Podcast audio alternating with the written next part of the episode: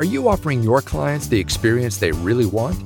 Or are you offering them what you think they want? Join hosts Laura Gregg and David Partain from FlexShares Exchange Traded Funds as they talk with a variety of industry experts and advisors just like you about their latest industry research to help you develop the flexible mindset you need to rise above the crowd. Hello, and welcome to the Flexible Advisor Podcast. I'm Laura Gregg and joined with my co host, David Partain. Hello, David. How are you? Hello, Laura. Excited and dare I say anxious about today's podcast? well, that's a little foreshadowing. to our regular listeners, you know that on the Flexible Advisor, we seek to invite guests that will provide unique insights and actionable ideas for advisors that want to fine tune or grow their businesses, all while deepening those important client relationships. And today will be the second in a series of conversations about FlexShare's third research study on advisor wellness. In this episode and the others that will follow, we talk to thought leaders and dive into the research findings. Our goal with each of these conversations is to leave you, our advisor listeners, with actionable ideas to help you focus on your own wellness so that you can better serve your clients. We'll also be sharing insights as to why this research is important as we try to bring more professionals into the financial advisory business. In today's episode, we will focus on the higher levels of stress that were reported by female financial advisors in our study and why this could actually be a sign of good mental health if handled correctly. Our guest is Dr. Chloe Carmichael, a clinical psychologist whose private practice in New York City focuses on stress management, relationship issues, self esteem, and coaching. Dr. Chloe, as she's known, is the author of the recently published book, Nervous Energy Harness the Power of Your Anxiety. And I can't wait to read that. She is a consultant at Baker McKenzie, the third largest law firm in the world. She's an advisory board member appearing for Women's Health magazine, which is a Hearst publication, and is a featured expert for Psychology Today. Dr. Chloe has been featured as an expert on VH1, Inside Edition, ABC Nightline, and other television. And she's been quoted in the New York Times, in Forbes, Vanity Fair, Shape, Cosmopolitan, and even Rolling Stone, along with other media. She is a st- sustaining member of the New York Junior League and has provided clinical as well as personal volunteer services to underserved populations, including the homeless, veterans with addictions, and poverty level immigrants. In addition to that, she's been a certified yoga instructor since 2001. Dr. Chloe, we are thrilled to have you here on the Flexible Advisor, and uh, thank you for joining us. Well, thank you, Laura. It's so good to be with you. Um, I, as we all know, financial advisors are such important people. In this past year, I've certainly been closer to my financial advisor. So it's really good to be with you. Okay, Dr. Chloe, it really sounds like you're not that busy. Or should I say, wow, it sounds like you're quite busy. And we are so appreciative of you taking time from your schedule to join us. Uh, I am so excited to speak with you today because I have a son who's had who's dealt with anxiety. Actually, studied a little bit from a children's perspective on the topic, so I'm, I'm really grateful to have you on the podcast. We believe your insights on stress management, entrepreneurship, and relationship management will be incredibly valuable as we share some of our advisor wellness research findings as well. I'd like to kick this off by asking you your reaction to some findings from our survey of advisors. So, since 2017, we've seen that women advisors have had stress levels, unfortunately, are significantly higher or maybe fortunately, you'll let us know, significantly higher than their male counterparts. However, in 2020, we saw a notable jump in women's reported stress, while men actually reported a slight decline in stress. Does that surprise you at all? And are you seeing this across various industries during COVID 19? Well, that is such an interesting question, David. So, I think that when we hear a statistic like that from a study showing that women are experiencing more of a spike in stress than men, I think that there's one obvious potential answer, which is certainly that women, in addition to doing all of their professional work obligations, are also taking care of, say, children, the home. They tend to be more in the caregiving role. And this past year has brought increased demands in terms of the caregiving duties, right? Women have had that double whammy of a really hectic professional year combined with a very hectic personal year. Another way of looking at it is also to consider that women tend to be higher reporters of stress, anxiety, and depression. That doesn't mean that they experience it necessarily at higher levels. They're just, uh, for whatever reason, they seem to be more comfortable reporting it. That might be because they're more aware of it or they're more willing to acknowledge it. Men tend to actually display higher levels of substance abuse. So they won't report stress and anxiety and depression.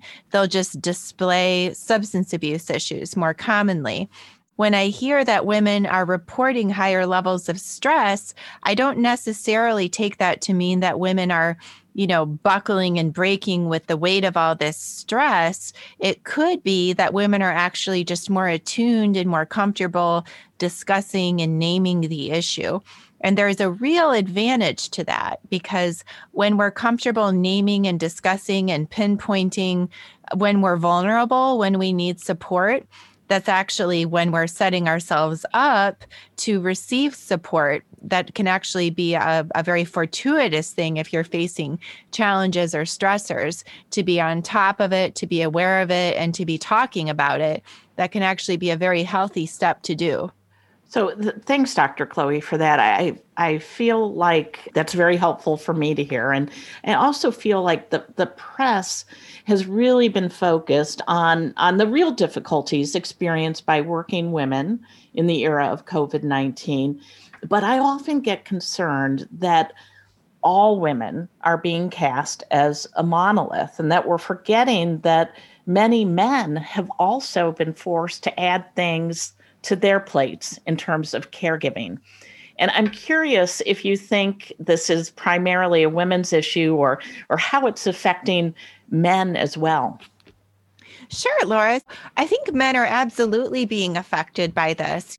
They just might be more inclined to mask the issue, perhaps, than women. So, women do tend to be a little bit higher on the verbal scale. And certainly, I think probably even experiencing potentially a little bit more demands than men in terms of that caregiving requirements that we're having at home.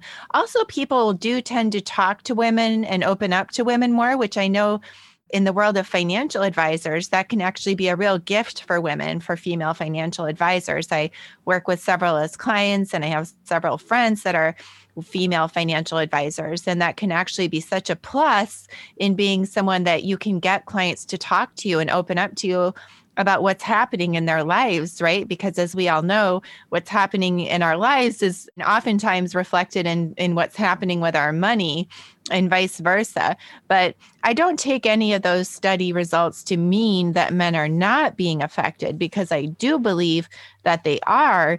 They maybe just don't tend to talk about it necessarily with as much clarity and openness, perhaps, as women do.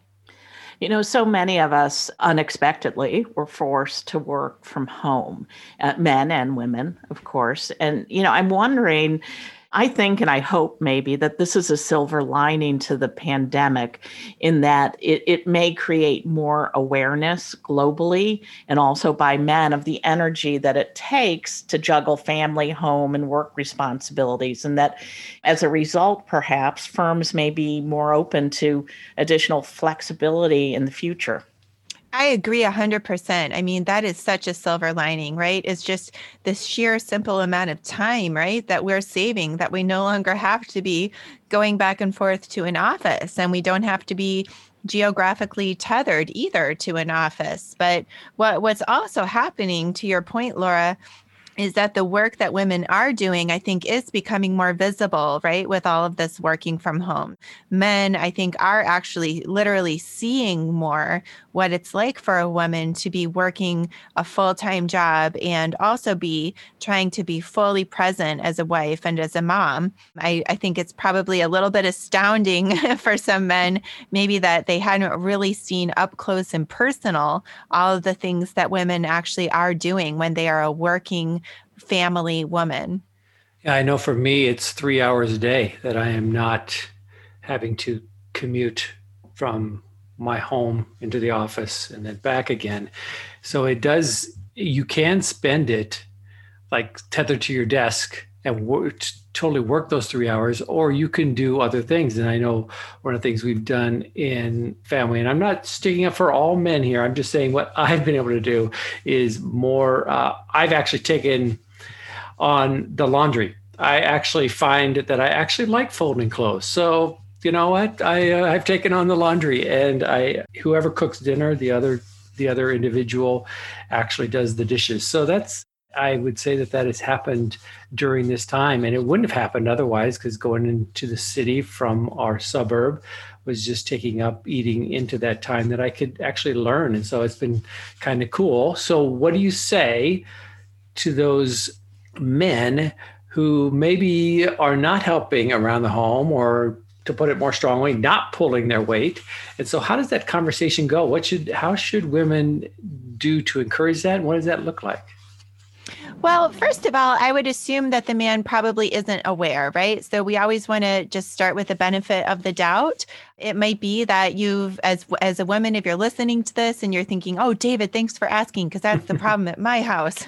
but what it might be is I find sometimes women are so good at making things look easy that we make it look too easy mm. to the point where the man really, literally, might not even know what it is that needs to be done. He might really just not see all of the work that you're doing, right? So um, I always think that it's best to remember that this is your partner, right? If if if we're assuming that this is a husband situation or a, a live-in partner situation. So this is somebody you love. This is somebody who theoretically should be on your side, um, somebody who's reasonable. And so even if it doesn't feel reasonable because maybe we've let things get so imbalanced that we're feeling really frustrated and frazzled, we want to just try to, for a moment, dig a little deeper and even take ownership of that and say, you know what, honey, I've got to talk to you about something.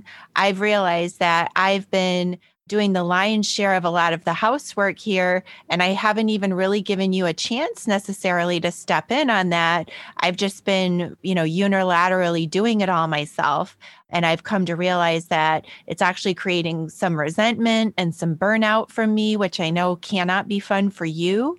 And so, therefore, David, to answer your question, what I'm doing is I'm bringing up the issue, but I'm doing it in a really empathetic way that doesn't make my husband the bad guy. And then I would set it up in a very specific way and say, you know, what would really help me is if, you know, you could do the laundry on Thursdays or, you know, whatever it is that you need, you know, if you could do the laundry every day or whatever it is, but to just start making some really specific asks and then assume he'll forget, right?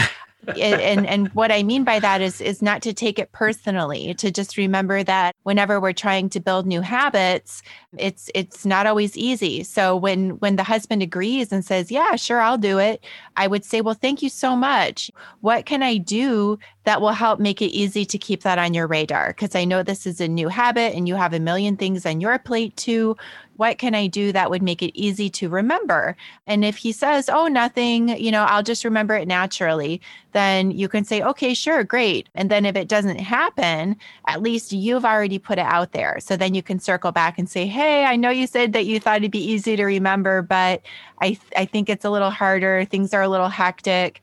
You know, maybe I could just start putting all the laundry on the machine for you so that you can get started or whatever. So we want to gently but firmly stay on top of them, but we want to do it in a really bridge building way that assumes that they want to help us because we don't want it to become adversarial. So it's it's not necessarily a chore chart on the fridge. Is that what you're saying? Well, you know, I mean, chart charts. To be honest, I don't. I really don't have a problem with them. Uh, whatever it takes to just help help get things done and make it clear what people are doing and what their contributions are. Even if you just yeah. want to say, "I want to put this up so that our kids can see and keep track and understand of all the work that it takes to keep the house moving." You know, there's. I don't have a problem with chart charts. Really, I think whatever it takes. Switching topics slightly, in our survey, we found that oftentimes on the job strategies can be more effective at relieving stress than, say, going out for a run or a walk. I'm curious how you coach your clients to manage their stress. Mm-hmm.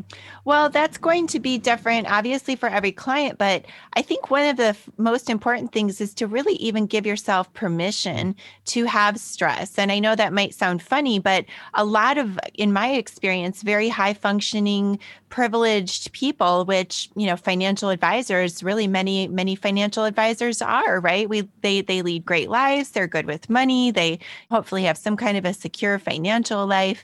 And they tend to sometimes not feel like they have permission to feel stressed because they're aware of so many people that have so many financial problems that they'll end up saying, oh, well, who am I to complain about XYZ? You know, I've got this great life why I, I don't really have permission to complain. And what they're doing then is they're minimizing and undercutting their awareness of their stress. And when we do that, we're actually minimizing and undercutting our ability to practice self care around the stress, right? So, the first thing really to do is to give yourself permission that it is okay if you feel stressed. And when you do feel that stress, instead of criticizing yourself for being a complainer, I would actually like you to congratulate yourself on the awareness because a lot of people don't realize they're stressed out until they're having a, a complete and total meltdown, right? So if you're starting to realize that you're stressed out before you're at that point, I would actually give yourself a big pat on the back, you know, just for that awareness. And then, you know, you mentioned your smart home device, David there are some things that you can even do with that. So you can have your smart home device, for example, every day play relaxing classical music from 12 to 2 and then switch it up to nature sounds from 2 to 4 those types of things so that you're beginning to automate your environment to to de-stress you a little bit other things that high performing people do to stay on top of the stress so the stress doesn't stay on top of them is even like a daily debrief journal where at the end of every day you just write you know what was the high point of your day? What was the low point of your day? And you know what are the two things that you're most stressed about for the future and the beauty of writing down the things that you're stressed out about for the future is that then you can start jotting down, well, what could I do about those things? Because that is the healthy function of anxiety is to give us a little tickle to say, oh, gee, there's a little, little, um, little snag coming up on the horizon. How could we prepare for that? And then we're using that energy constructively. That's, that's the healthy purpose of anxiety. Well, I will tell you a story about my device.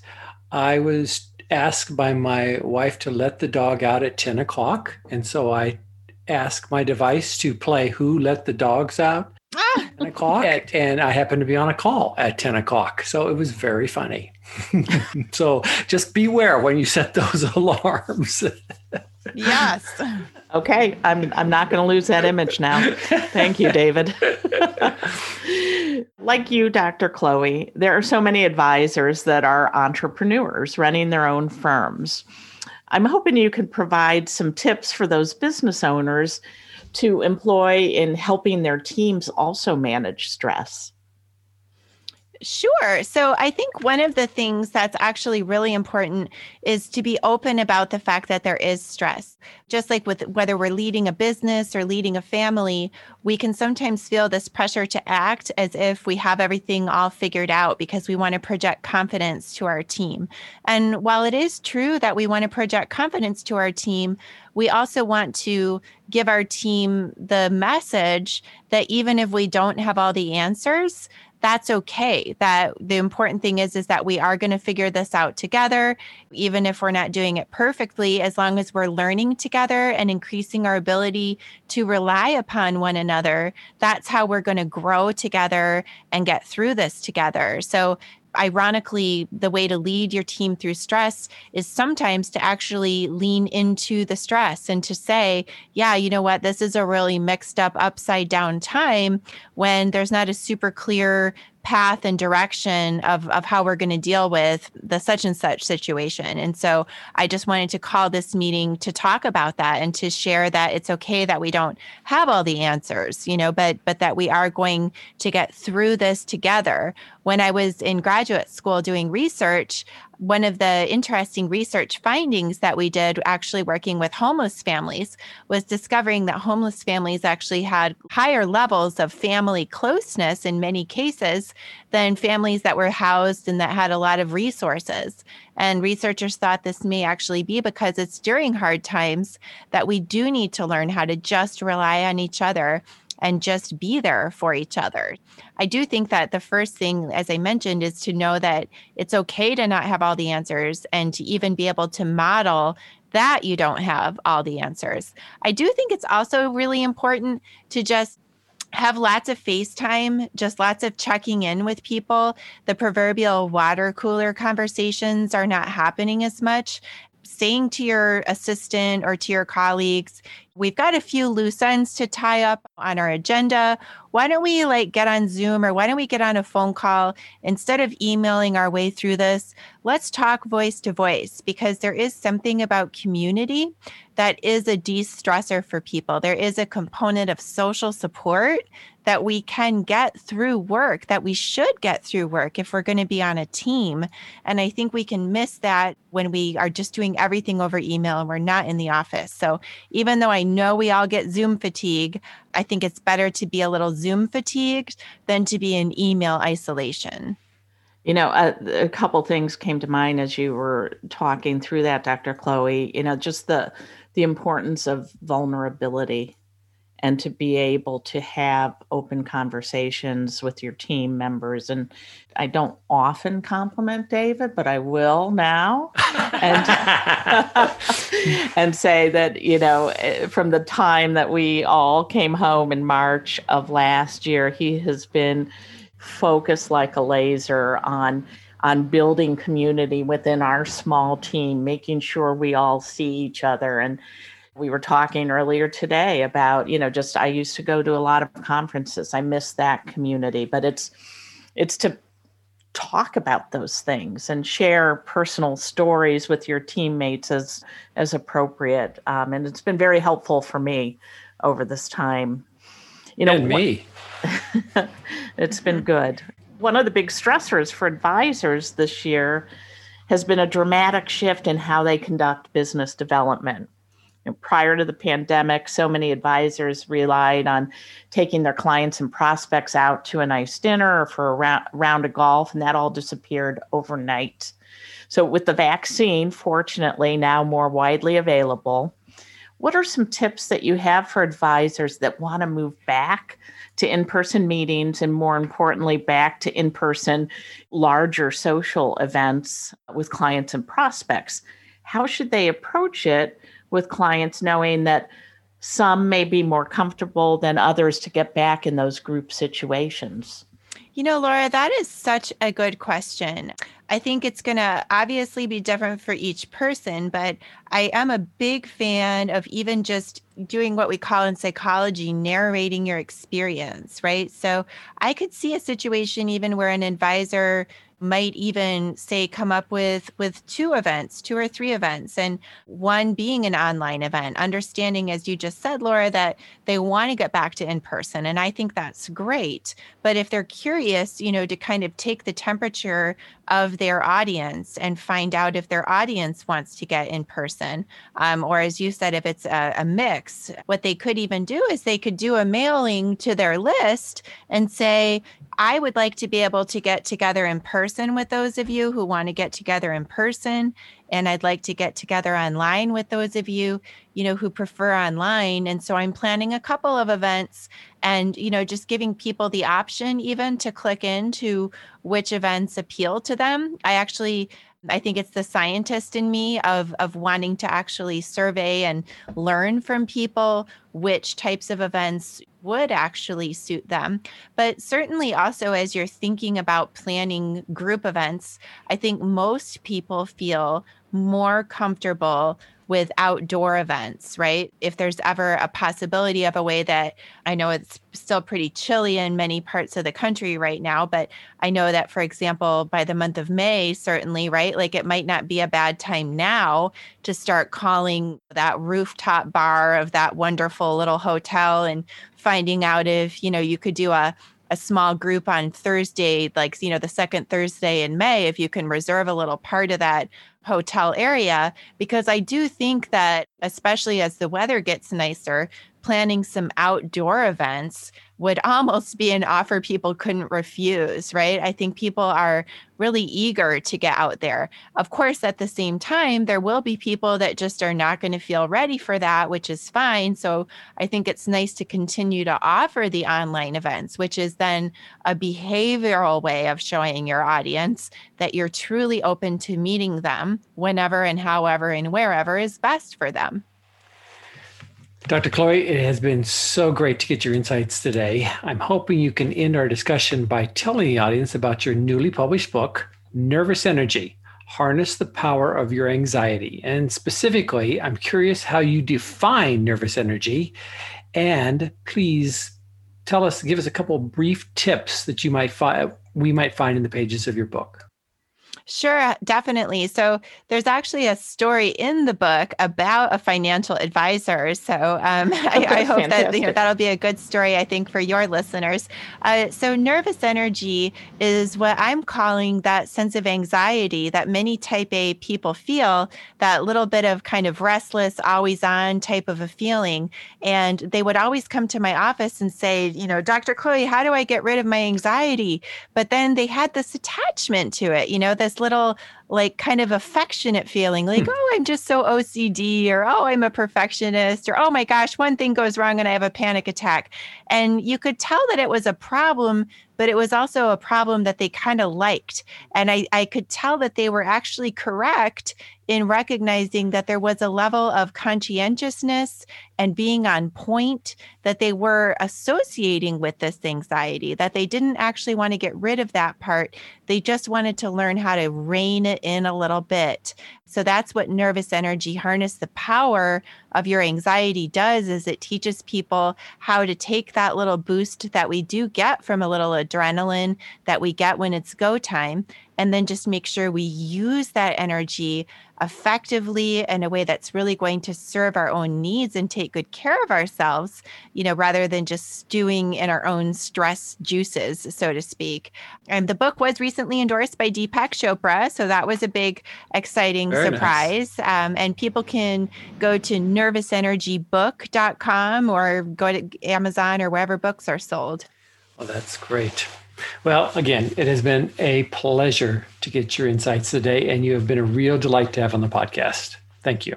Well, the pleasure is mine. I, it was great to be with you all, and I look forward to working with financial advisors in years to come. You all are such great people. well, thank you. Thank you. If you would like to learn more about Dr. Chloe and her book, just visit www.nervousenergybook.com. That's nervousenergybook.com. If you like this podcast, you may also like the other FlexShares podcast called Funds in Focus. Check it out today, and you'll find it wherever you get your podcasts. For myself and Laura Gregg, we want to thank you, our listeners, for joining us on today's episode of The Flexible Advisor. Thank you for listening to the Flexible Advisor podcast. Click the subscribe button below to be notified when new episodes become available. The information covered and posted represents the views and opinions of the guest and does not necessarily represent the views or opinions of FlexShares Exchange Traded Funds or Northern Trust. All investments involve risk, including possible loss of principal. Before investing, carefully consider the FlexShares investment objectives, risks, charges, and expenses. This and other information is in the prospectus and a summary prospectus, copies of which may be obtained by visiting www.flexshares.com. Read the prospectus carefully before you invest. Foreside Fund Services LLC Distributor. The content has been made available for informational and educational purposes only. The content is not intended to be a substitute for professional investing advice. Always seek the advice of your financial advisor or other qualified financial service provider with any questions you may have regarding your investment planning. Although we attempt to keep the information complete and current, we do not warrant that the content herein is accurate, complete, or current. We make no commitment to update the content herein. It is your responsibility to verify any information before relying on it. The content of this podcast may include technical inaccuracies. We may make changes in the products and or services described herein at any time. We provide you this information with the understanding that we are not rendering accounting, legal, or tax advice. Please consult your legal or tax advisor concerning such matters.